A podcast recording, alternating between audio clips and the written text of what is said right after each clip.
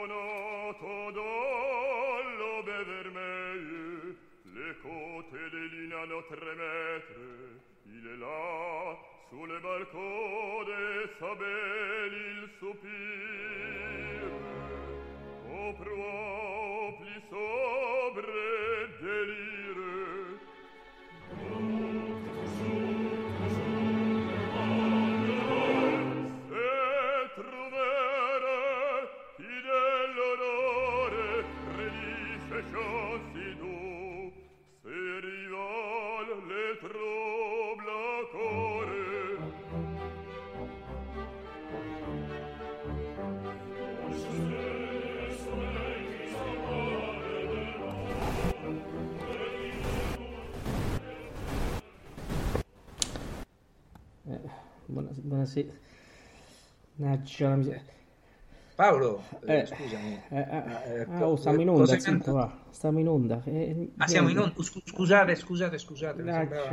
lo stesso- Ma eh, hai- che cosa hai messo? Io Eh. sentivo il trattore, ma mm, cosa... Eh, mi eh, sono le parole erano completamente differenti. Eh, mi sono sbagliato, dobbiamo ricominciare la diretta, che famo? Non lo so. No, no, no, andiamo avanti. andiamo Andiamo avanti. Vabbè. Buonasera Eh, a magari- tutte. Buonasera a tutti. Comunque, io forse ho capito l'errore che Sì. ho commesso. Sì, Stavi lavorando sulle trouvé in francese, Eh già, eh, forse ne parleremo fra qualche giorno. Certo. eh, hai messo l'introduzione, allerta, Mi allerta, quello eh, delle trouvé, la versione francese. mo mi dicono che bevo, ecco, capito? Eh, vabbè, dai, pazienza, pazienza. Vabbè, forse Abbiamo- perché, ma pensate che mi sono sbagliato perché domenica alle 6, mi pare, c'era la Forse diretta? domenica alle 18, Eh. Eh, la- eh, forse, forse parliamo delle trouvé, sì, sì, Sì, dai, sì, e allora eh, sì. Ti, ti- si è insertata. Mi sei insertato, sì, mi sei insertato. sei insertata Eh, l'allerta, Eh, cioè, con l'allerta, l'allerta. eh, perché poi una rondine non fa primavera, te lo ricordi che non fa primavera? Una rondine? rondine non fa primavera, è una rondine. eh, e quindi Ma dice, guarda, eh, comunque facciamo una cosa, eh, chiudiamola qui perché sennò sembra che stiamo facendo caccia all'opera, una rondine. Primavera, le truve, le truve, le Oggi cose. non è- Oggi non è il giorno della- degli, eni- degli enigmi, degli No, indovinelli. È, degli indovinelli. diciamo, è il giorno della soluzione.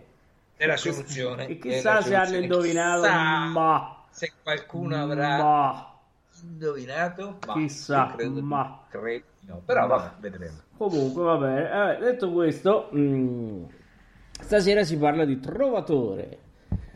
quindi, eh, trovatore. Allora io direi, se sei d'accordo Massimiliano, sempre per la solita sì. rondine che non fa primavera, eh, eh, eh di partire con l'introduzione allerta nell'edizione no, di Debrando d'Arcangelo. Così poi dopo cominciamo e parliamo un po' di Trovatore. Sì, ne ascoltiamo un pezzettino. Sì, un pezzettino. beh, tutta non possiamo sentirla, no? Anche perché insomma è un volo d'angelo.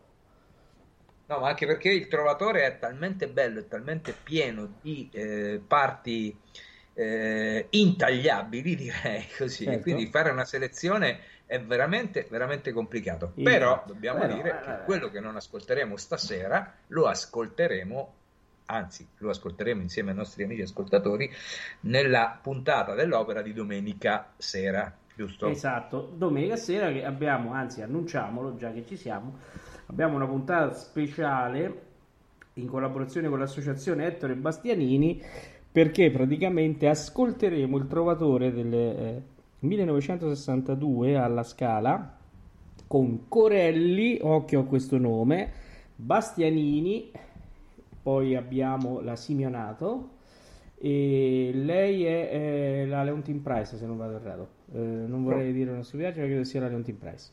E, e, per quella sera abbiamo ospiti eh, il musicologo, eh, nonché critico musicale, il professor Valerio Lopane, che già abbiamo conosciuto nell'introduzione del Ballo in Maschera. Avremo con noi eh, Emanuela Bianchiporro e, e Luisella Franchini. E credo che sia per noi un grande onore avere questi ospiti perché parleremo in, in modo diciamo un pochino più approfondito eh, di, questa, di questo trovatore che è molto importante per la storia di Bastianini sia pubblica che privata. Ecco, magari non aggiungiamo, non aggiungiamo altro, altro assolutamente, lasciamo, lasciamo, sì, la, sì, curiosità. Lasciamo la curiosità. Eh, chiaramente dipaneremo i discorsi eh, prima del, dei quattro atti, questo possiamo dire. Quindi ecco, non mancate perché è una serata a cui diciamo è un peccato mancare, anche perché Corelli eh, è importante, eh, infatti ricordatevi bene il nome di Corelli, perché la settimana dopo, quindi il 5 e il 6 di eh, febbraio, noi ospiteremo, grazie all'associazione Ettore Bastianini, eh, il, eh, diciamo, l'iniziativa eh, che questa associazione ha messo in campo per il centenario della nascita e noi saremo lì. Insomma. Ecco, quindi fateci compagnia anche voi perché eh, abbiamo veramente tante cose in pentola che poi scopriremo. Sì, seguiteci. Seguiteci, seguiteci sì. perché avrete informazioni Anzi, mano a mano Massimiliano, all'avvicinamento della data del volateci 5. dietro, volateci dietro come una rondine volateci dietro come le rondini a okay. Andiamo, andiamo con il Debrando sì. un pezzettino uh, non tantissimo perché no. veramente sennò dobbiamo tagliare troppo andiamo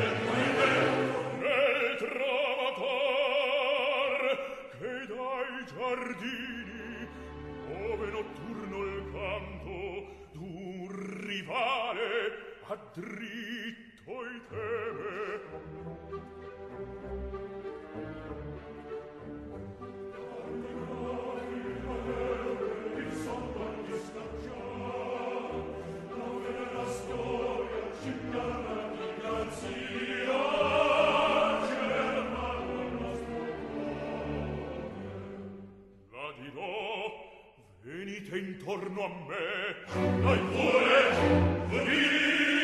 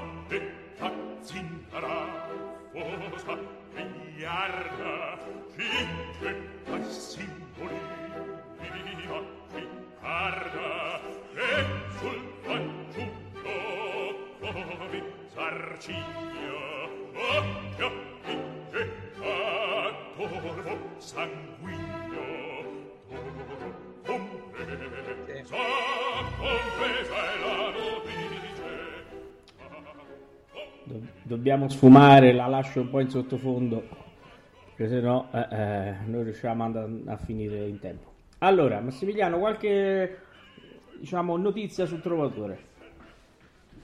Va bene, innanzitutto il primo Ferrando fu Arcangelo Balderi, un artista non molto, diciamo che non è passato alla storia come invece lo sono passato passati gli altri che presenteremo eh, mano a mano. Dunque, il, il Trovatore eh, fa parte della famosa trilogia eh, popolare, è l'opera di mezzo, su- è successiva al Rigoletto e anticipa la Traviata. Il libretto è di Salvatore Camarano che morì nel mese di luglio del eh, 52, mentre l'opera venne rappresentata il- per la prima volta al Teatro Apollo eh, di Roma il 19 gennaio del 53. Quindi, diciamo, la parte di revisione, di aggiustamento eh, fu affidata a Leone Emanuele Bardare, un eh, Mm. giovane librettista, eh, aveva circa 20 anni meno di, di Camarano.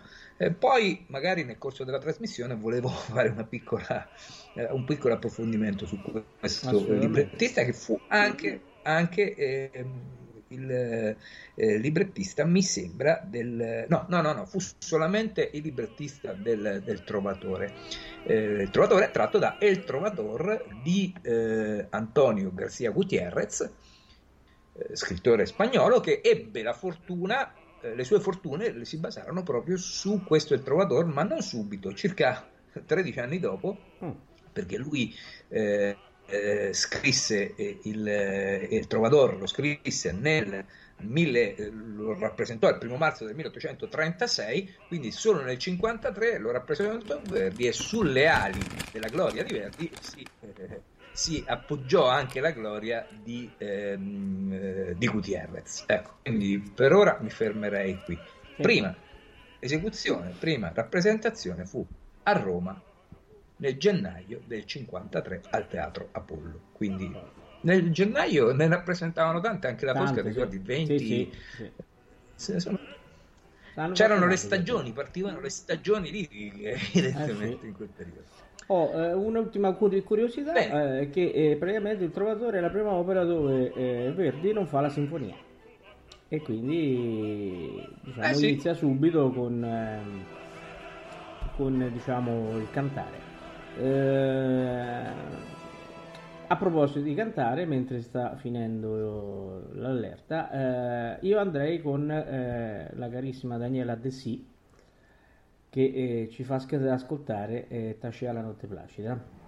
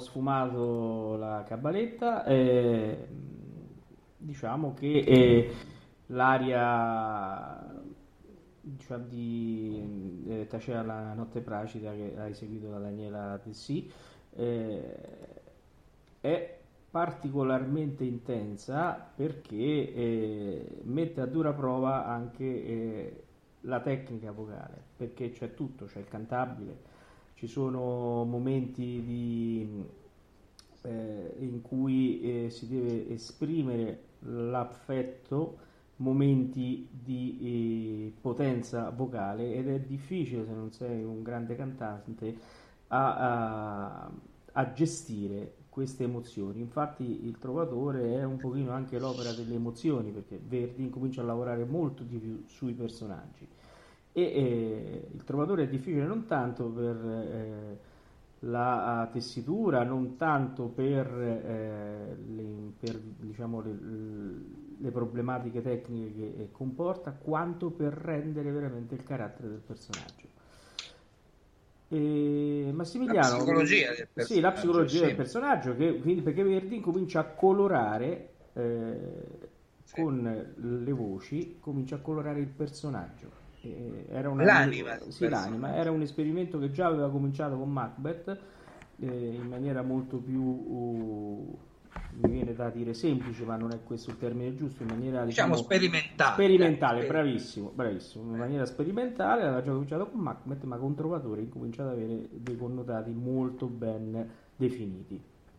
Bene Massimiliano. Elena Rosita Penco fu uh, la prima uh, Leonora fu l'unico personaggio che lei, eh, diciamo, forgiò, o meglio, eh, l'unico e il primo che, nel quale fu chiamata a, a, debuttare, a farlo debuttare. Sì. Eh, lei con questo, eh, con questo trovatore ebbe una grandissima fama, salì molto in alto, addirittura eh, la la, la critica dell'epoca la eh, promosse come la miglior cantante eh, del, del, momento, addirittura colei che andava a sostituire eh, le, le, vecchie voci, le precedenti voci della Malibran, della Bosio, ecco per intenderci. Sì. Ma da lì a poco eh, cambiò forse il modo di cantare, tanto che Verdi eh, pochi anni dopo disse che la Penco era, non era più quella del trovatore, e, ehm, dice, ha cominciato a cantare un po' come eh, fossero fosse 30 anni prima. Dice, invece io vorrei una cantante che mi facesse ascoltare il modo di cantare come sarà da qui ai prossimi 30 anni. Ecco, questo anche per, certo. per dire quanto Giuseppe Verdi fosse un personaggio che vedeva oltre, no? Ecco, quindi io... Oh. Questa, Rosina. Oh Penco fu la prima Leonora. Benissimo, allora adesso andiamo, eh, andiamo avanti con eh, il deserto sulla, tela, eh, sulla terra e l'entrata di Marrico. E in questo caso, caro Massimiliano, che cosa abbiamo scelto? Un grande Marrico. Eh, un grande Marrico. Franco Bonisolli, eh, che insieme a Giorgio Zancanaro e Raina Gabevanska ci farà ascoltare Deserto sulla terra. Dobbiamo dire anche che era soprannominato cavallo pazzo. sì, è una pira famosa. Era un personaggio, personaggio straordinario. Sì, assolutamente. Che non, non, scendeva a compromessi con i direttori. Bene, insomma, Andatevi a vedere ecco, un video. Dire... Dì un po' il video su YouTube della, della pira. sì, sì, un concerto in Giappone che è, è veramente esilarante. È esilarante, andate a vedere. cercare un concerto in Giappone dove le fa, fa di tutto sì. di tutto. Ecco, volevo dire che come abbiamo fatto la, eh, per la se- scorsa settimana, martedì scorso, per le nozze di Figaro, anche quest'anno, questa martedì, abbiamo scelto vari artisti, non un'unica eh, produzione di riferimento o edizione discografica di riferimento, ma abbiamo pre- cercato di eh, far ascoltare più voci, più, più, più cast. Ecco. Bene, andiamo con Deserto sulla Terra.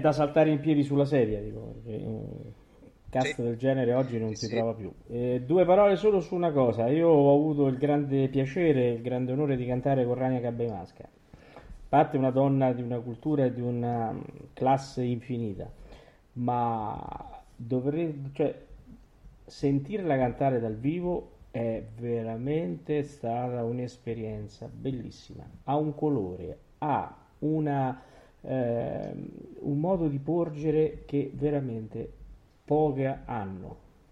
E veramente Raina Capevasca è stata veramente una scoperta perché sentendola sul disco non rende quello che eh, è poi dal, eh, dal, dal, vivo. Facevamo il capriccio di Strauss, quindi un'opera anche complicata. Eh, lei era bravissima, veramente, oltre ad essere una grande donna, una persona di cultura e anche di, eh, di modi gentili con tutti quanti, veramente. Bene. Io non dimenticherei di aggiungere che questa esecuzione che abbiamo ascoltata era diretta da Bruno Bartoletti, perché magari noi sui direttori di orchestra non ci sono, però Bruno Bartoletti, Maurizio Arena, Gian Andrea Cavazzeni, sì. eh, sono tutti direttori che hanno diretto l'opera, difficilmente li senti nel sinfonico, perché eh. erano proprio operisti, operisti. veramente eh. avevano il mestiere del direttore d'orchestra d'opera ed hanno tirato fuori delle cose straordinarie, ora ne ho citati tre. Eh, io ce beh, ma tanti altri. Eh, beh, Recigno, De Fabrizis, ma diciamo che eh, eh, io ho avuto l'esperienza con Cavazzeni. Eh, tanti anni fa andavamo all'opera di Roma e mi ricordo che andavamo proprio a sentire l'Attila mm, con Matteo Manuguerra, tra parentesi, sì. detto disco, e dirigeva Cavazzeni. Eravamo io, mio, mio padre e mio cugino. Camminavamo nella via che portava dalla, dalla stazione al teatro dell'opera e veniva, vedevamo una persona con i capelli bianchi, cappotto nero, borsetta, cioè borsa proprio quella nera di pelle, da dove spuntava fuori uno spartito e la bacchetta. Capimmo che era Cavazzeni e lui come una normalissima, cioè Andrea Cavazzeni, insomma, non scherziamo, era un mito sì, sì, sì, di una semplicità assoluta. E devo dire che è un'immagine che mi rimarrà sempre impressa. E mi ricordo che fu, fece un Attila bellissimo, eh, che uscimmo che io, mio padre e mio cugino cantavamo l'Attila, che fu una cosa proprio bella, eh, bella, sì, bella. Sì, sì. Anche sì, sì direttori di grandissimo, di, di grandissimo spessore. Eh, Paolo, che ne dici? Vogliamo cominciare a dare la soluzione di questo allora, enigma? Allora, dunque, eh, la prima, eh, il primo indizio era un canto, se non vado errato, no? Era un canto. Questo canto, era diciamo, era il canto dei cacciatori no? Delle rondini. Delle rondini. Poi, in Afghanistan. Ecco, in Afghanistan. Poi c'era, la, eh, eh fa, eh, c'era il, il, secondo indizio, no? Ehm, vienimi in aiuto che adesso in questo momento non mi ricordo, eh, che era il secondo indizio qual era? Eh. Eh, guarda, io mi ricordo il terzo. Anche io mi ricordo il terzo. Allora andiamo al terzo. Fantozzi. Eh, Fantozzi che tornava da una caccia a, a, alle rondini alla rondine. Eh, poi c'era un'ambulanza e sapete che le rondini si appoggiano sull'ambulanza. Sull'ambulanza spesso lasciano anche qualche ricordino. Certo, anche poi, eh, l'ultimo invece è un noto ornitologo e quindi l'opera è La rondine. No, non è così. Stiamo scherzando. Non mi ricordo il secondo indizio, non mi ricordo. Guarda, veramente mi sta sfuggendo, sta sfuggendo anche a me il... Ah, ecco, ecco, c'era la Paola Pezzo, la famosa... Ah, sì, sì, sì, sì, sì, sì, sì eh, ciclista con mountain bike che ha avuto... Sì, certo. Vinto moltissime Olimpiadi, certo, ha vinto che, ha vinto il Giro della Rondine. Una campionessa, certo. anche che, ha, che, è di Bosco Chiesanova, qui in provincia di Verona, quindi... Eh, va bene. Eh, allora, andiamo su quelli seri. Allora, il primo era un canto lombardo era, era un canto di canto, di canto popolare lombardo. Lombardo. lombardo. Poi c'era la Pezzo, la Paola Pezzo che arrivava prima. Della... Eh, vinceva la medaglia d'oro, quindi, quindi era prima. prima. Eh. Poi c'era Fantozzi che tornava da dei Lombardi eh, certo. e la Paola Pezzo che arrivava che era prima. prima. Poi arriva Fantozzi che torna e cercando la chiave della cintura di castità della Pina, tornando dal le dalle crociate. crociate. Poi c'era l'ambulanza, sopra c'è una croce rossa, la croce, rossa era chiarissimo. Era, era la chiarissimo. croce, cioè quella dell'ambulanza, no? però quella che, che, certo. che stiamo, che l'abbiamo così paragonata appunto alla croce che portavano i, i, i, i, crociati appunto no? sullo scudo e sulla veste così come ci vengono perlomeno certo raffigura, ra, ci, ci, vengono rimandati dalla storia attraverso certo. l'iconografia. Certo. E poi direi che l'ultimo era il più chiaro. Era un consigliere comunale dell'Alta Savoia, della, de, della Lega, chi è che non lo conosce? Quindi la Lega Lombarda. Quindi l'opera era i Lombardi alla prima crociata e ci ha preso Lombardi, qualcuno. I Lombardi alla prima crociata. C'è stato qualche vincitore, Paolo? C'è c'è, qualche... Sì, c'è stata una. Porca miseria, che ancora non riusciamo a, a battere. Dobbiamo essere proprio cattivi. Era troppo facile questa cosa, eh? Perché ce ne sono state altre. alla vincitrice. Sì, che poi bissa il successo della settimana scorsa perché ha vinto Paola Mostarda. E, e devo dire che eh, ci ha preso al, sul filo di lana devo dire sul filo di, di lana, ci ha avuto intuizione, mentre altri hanno scritto altre opere, hanno scritto Il ritorno di Ulisse in patria, hanno scritto I Vespi siciliani, eh, altri hanno scritto ehm, Il Trovatore, altri, qualcuno perché avevano capito Verdi. Uno ha scritto sì, Aida sì, pure, sì. se non sbaglio. Ehm, però ci ha azzeccato Paola che Poi sceglierà anche qualcuno che ha scritto la Tosca perché la croce sì, la croce la esatto. chiesa sì, certo. eh, mi dispiace però non eh. c'entrava niente bar se fosse stato fateci largo che passiamo noi magari sì però... allora il canto era lombardo era, lombardo, era chiaro no? era semplice ma poi l'ultimo il consigliere era chiarissimo che non lo conosceva era chiarissimo eh. Ave, avessimo messo qualche ex sindaco di Roma eh, poteva essere la Tosca ma la Tosca non era, non era c'è qualcuno che dice che, che, si preoccupa perché dice che comincia a ragionare come noi. devo dire una bene, cosa, allora... devo dire una cosa, adesso aspettiamo l'opera, no? Che sceglierà. È chiaro che non facendo mai primavera una rondine, no? Diciamo, vediamo un po' se questa volta la rondine fa primavera a breve dovrebbe farla. Secondo me sì. Speriamo che Va bene, allora io direi di andare avanti con l'ascolto sì. perché veramente sì. il trovatore è difficile da selezionare sì. perché ci sono troppe troppi brani belli, troppe parti che sono bellissime e difficili da tagliare. Abbiamo la fortuna che sab- eh, domenica sera alle ore 21, correggimi se sbaglio, sì eh, ci sarà la, eh, la, trasmissione di un intero trovatore che sì. questa sera non ascolteremo, in una versione che stasera non ascolteremo, appunto perché sì. verrà trasmessa tutta quanta integralmente eh, domenica e quindi tagliamo con meno colpi al cuore, come si certo. dice, perché veramente è difficile dire questo non eh, lo facciamo ascoltare. Va bene, bando alle ciance, come si suol dire, eh. andiamo. Allora va bene, abbiamo l'opera. Purtroppo abbiamo... i, miei mess- i, miei messaggi subliminali non hanno colpito. Non hanno colpito. Eh... È stato scelto Macbeth.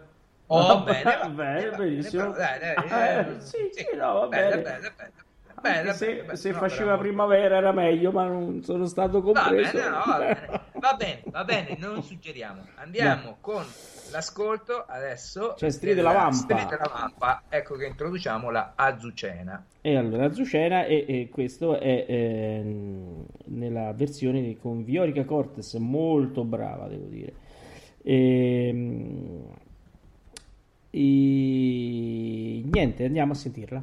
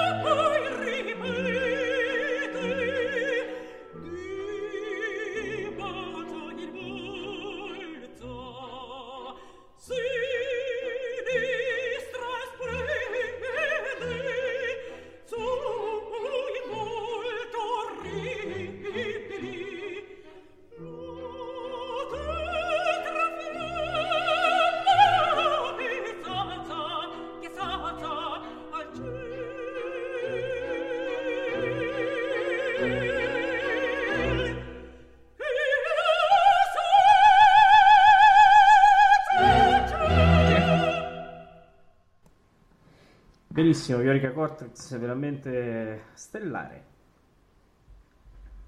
Vero Max?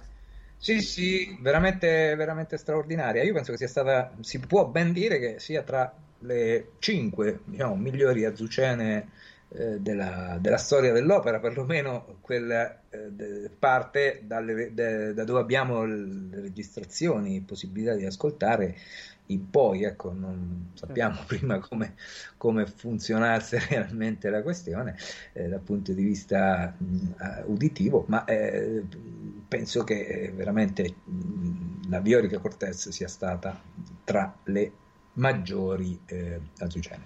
Volevo dire una cosa, ho lasciato in sospeso, prima ho detto di, a proposito di Leone Emanuele Bardare, il librettista che eh, fece la non la revisione, diciamo, seguì Giuseppe Verdi negli ultimi 5-6 mesi prima del, di andare in scena. Il libretto era pressappoco stato scritto da Camarano, tutto, però eh, lui apportò delle modifiche, tra le quali cambiò quest'aria di Azucena, la canzone di Azucena, eh, Strile della Vampa, che la trasformò inizialmente, Camarano la scrisse in settenari, lui la portò a doppi quinari, infatti se andiamo a vedere il libretto sono proprio doppi quinari. Poi aggiunse il cantabile condottella era in ceppi e aggiunse anche, fu il testo di eh, Leone Emanuele Bardare, anche la famosissima aria d'amor, d'amor sull'ari rose che Leonora eh, canterà eh, nel, nell'ultimo atto. E c'è una curiosità eh, di, per quanto riguarda eh, questo, questo, librettista. Lui fu anche eh, il travestitore del Rigoletto, del, del, libretto del Rigoletto. Che cosa significa travestire? Sappiamo che all'epoca era, cioè, era importantissima la censura, diciamo che creava non pochi problemi ai compositori, in particolar modo Giuseppe Verdi, Abbiamo visto uh, la, la, alcune settimane fa le censure per il ballo in maschera, eh, che eh, doveva essere rappresentato a Napoli, poi a Roma, e quindi ecco anche Rigoletto, dopo essere andato in scena alla Fenice, eh, per andare a Napoli fu travestito. In che modo? Non andò come Rigoletto, andò come Clara di Pert. E il eh, buon eh, Leone Emanuele Bardare curò questo libretto. Un libretto completamente diverso, con personaggi differenti. Eh, vi, vi, cito un po' l'inizio del, del libretto che ha metricamente e, e una grandissima assonanza con eh, quello del, appunto del Rigoletto. Sì della vaga incognita beltare mi è forza il dirlo innamorato io son. Voi prence de baccanti amar davvero, ah mi credi io l'adoro eh, sì, della bella incognita borghese, toccare il film dell'avventura voglio, eh, eccolo qua, eh, questo è stato un travestimento sia nei personaggi che nel testo perché Verdi potesse rappresentare il Rigoletto alla, mh, mm, a Napoli, eh, dove la censura borbonica era piuttosto forte. Chiudo la parentesi, mi sono sì. dilungato forse troppo. No. Però mi piaceva eh, sottolineare questa cosa. Non è solo Cammarano che ha scritto il, eh, il libretto di Trovatore. Senti, che dici? F- eh, facciamo entrare il maestro? Facciamo entrare il maestro? Certo. In Mar Reggendo alla Spassalto, il maestro Luciano Pavarotti insieme a Dolora Zakic. Zakic. Boh, boh.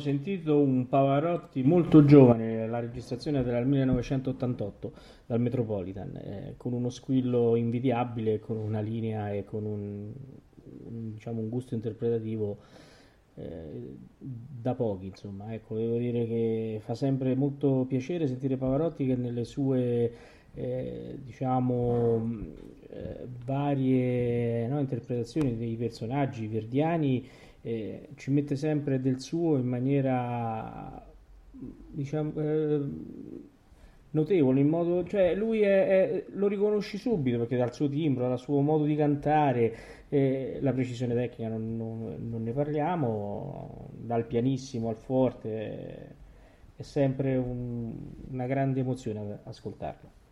Bene eh, vogliamo sentire adesso un altro grande mito che purtroppo ci ha abbandonato sì, che abbiamo? Eh, abbiamo, spero di pronunciarlo bene, Dimitri Orotorowski. Orotowski. Eh, Orostowski. Orostowski. Oro, eh, beh, va bene, eh, purtroppo non c'ho sì, non prima di, eh, di, dire che il primo Manrico fu Carlo Bouchardet, così dovrebbe essere il nome perché venne a, a Firenze, morì a Firenze, ma era di famiglia di origine francese e oltre ad essere stato il primo Marrico, in precedenza era stato anche il primo Poliuto nell'opera di Donizetti. E questo Poliuto ritornerà sì, adesso... presto? Per questo siamo, l'ho lanciato una cosa, arriverà prestissimo e ne parleremo presto e vedrete perché. Sì, sì, sì, sì, sì, sì assolutamente. Quindi, andiamo. Adesso andiamo ad ascoltare, eh, dopo aver ascoltato Pavarotti con Dolora eh, Zacek nel, nel, nell'aria Marreggendo, andiamo a sentire il balen del suo sorriso eh, con Vorostowski, ehm, Conte di Luna. Bene, andiamo.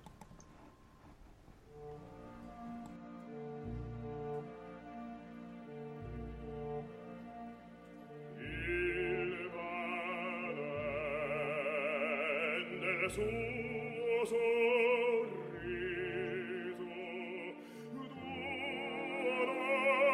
tu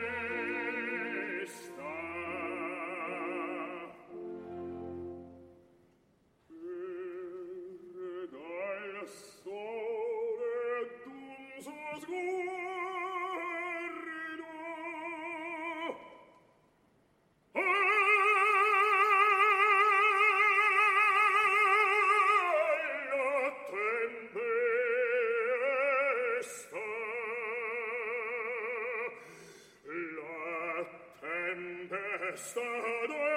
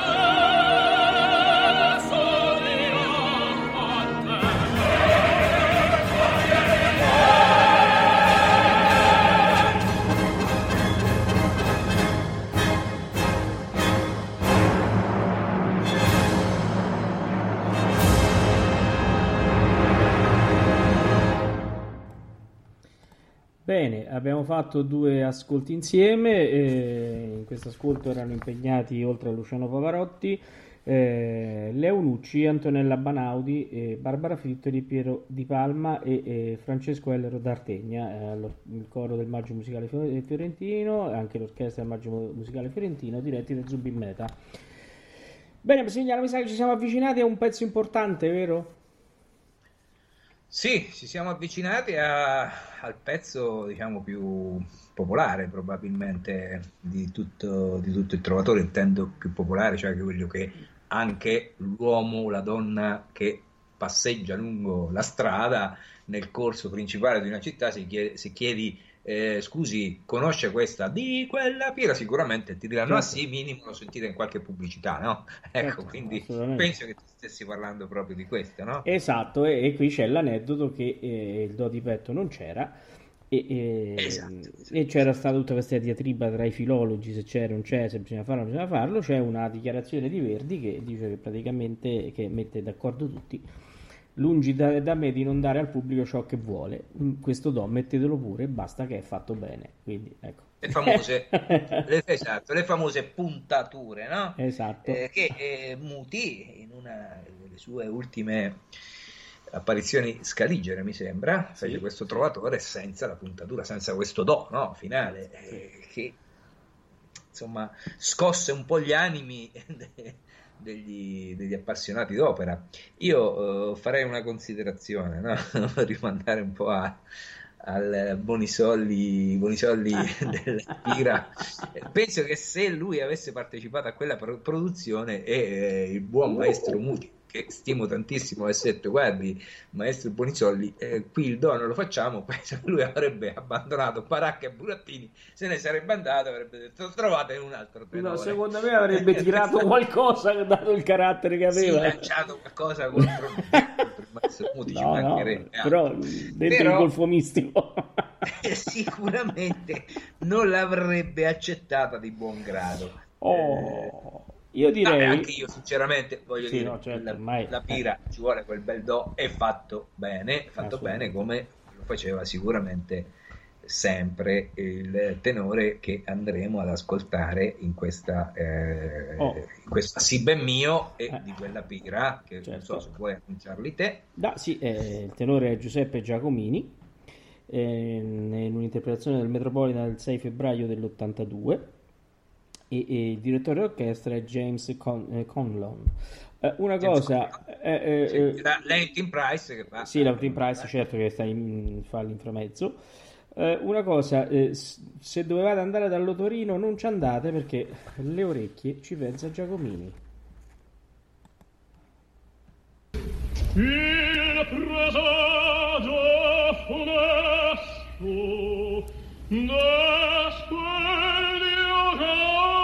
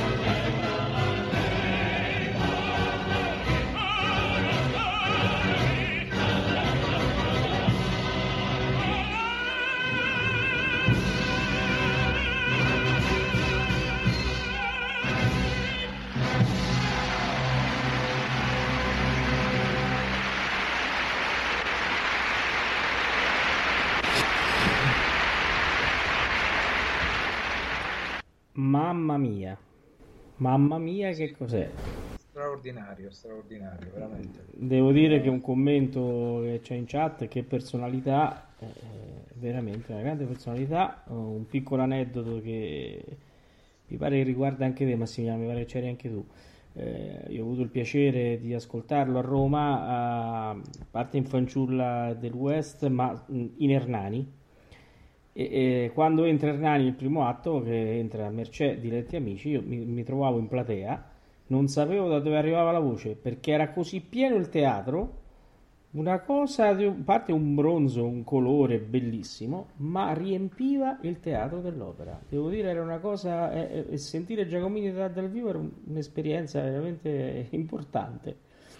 Beh, l'abbiamo sentito, mi sembra, anche con la Chiana di Mitrova nella Forza del Destino. La Forza del Destino, assolutamente sì. Al Teatro dell'Opera di Roma con le scene di Renato Guttuso. Sì Cioè, Mi pare che era, c'era anche Zancanaro in quella edizione. C'era anche Manu Guerra. C'era... Cioè... Ah, Manu Guerra, bravo, Manu Guerra era, sì, Manu Guerra. Manu Mi Guerra. sembra ci fosse Manu Guerra. Sì, non era Manu Guerra, eh, Zancanaro stava su 1980-81 di lì, eh, sì, sì, 82, sì. insomma, è passato qualche anno. A proposito del, del cast del Trovatore, ehm, mi ricordo nel 2012 esattamente, a Ravenna, eh, la moglie di il maestro Riccardo Muti, eh, la Cristina Mazzavillani Muti, appunto, che, eh, fa, che è una regista, eh, propose un trovatore, probabilmente con la conduzione alle spalle, la scelta del maestro Riccardo Muti, eh, con un cast diciamo meno poderoso. La puntatura do del, eh, del tenore ci fu sempre, però fu un cast dal punto di vista sonoro meno possente. Tanto per dirne una, la Leonora di Anna eh, Cassian, eh, che è un artista che normalmente nel suo repertorio c'è Fior di Ligi, c'è Rosina, certo. c'è la Vespina anche, eh, quindi mh, ecco, c'è eh, cioè ci fu una scelta di sonorità sicuramente più delicate, tra virgolette, eh? non, non, sto sminuendo quel cast, sì. semplicemente non di eh, voci estremamente spinte, perché proprio ci fu forse una ricerca dello stesso Muti eh, su questo e forse ne venne a capo dicendo che il primo eh, trovatore fu, nel primo trovatore non furono utilizzate appunto quelle voci che magari eh, sono andate di moda un po' nel, mm, nel dopoguerra, ecco, insomma, o anche qualche, qualche anno prima. E qui certo. eh, ecco questo piccolo inciso che mi andava appunto di sottolineare. E devo dire che io ho ascoltato quella produzione, è stata anche quella molto molto interessante.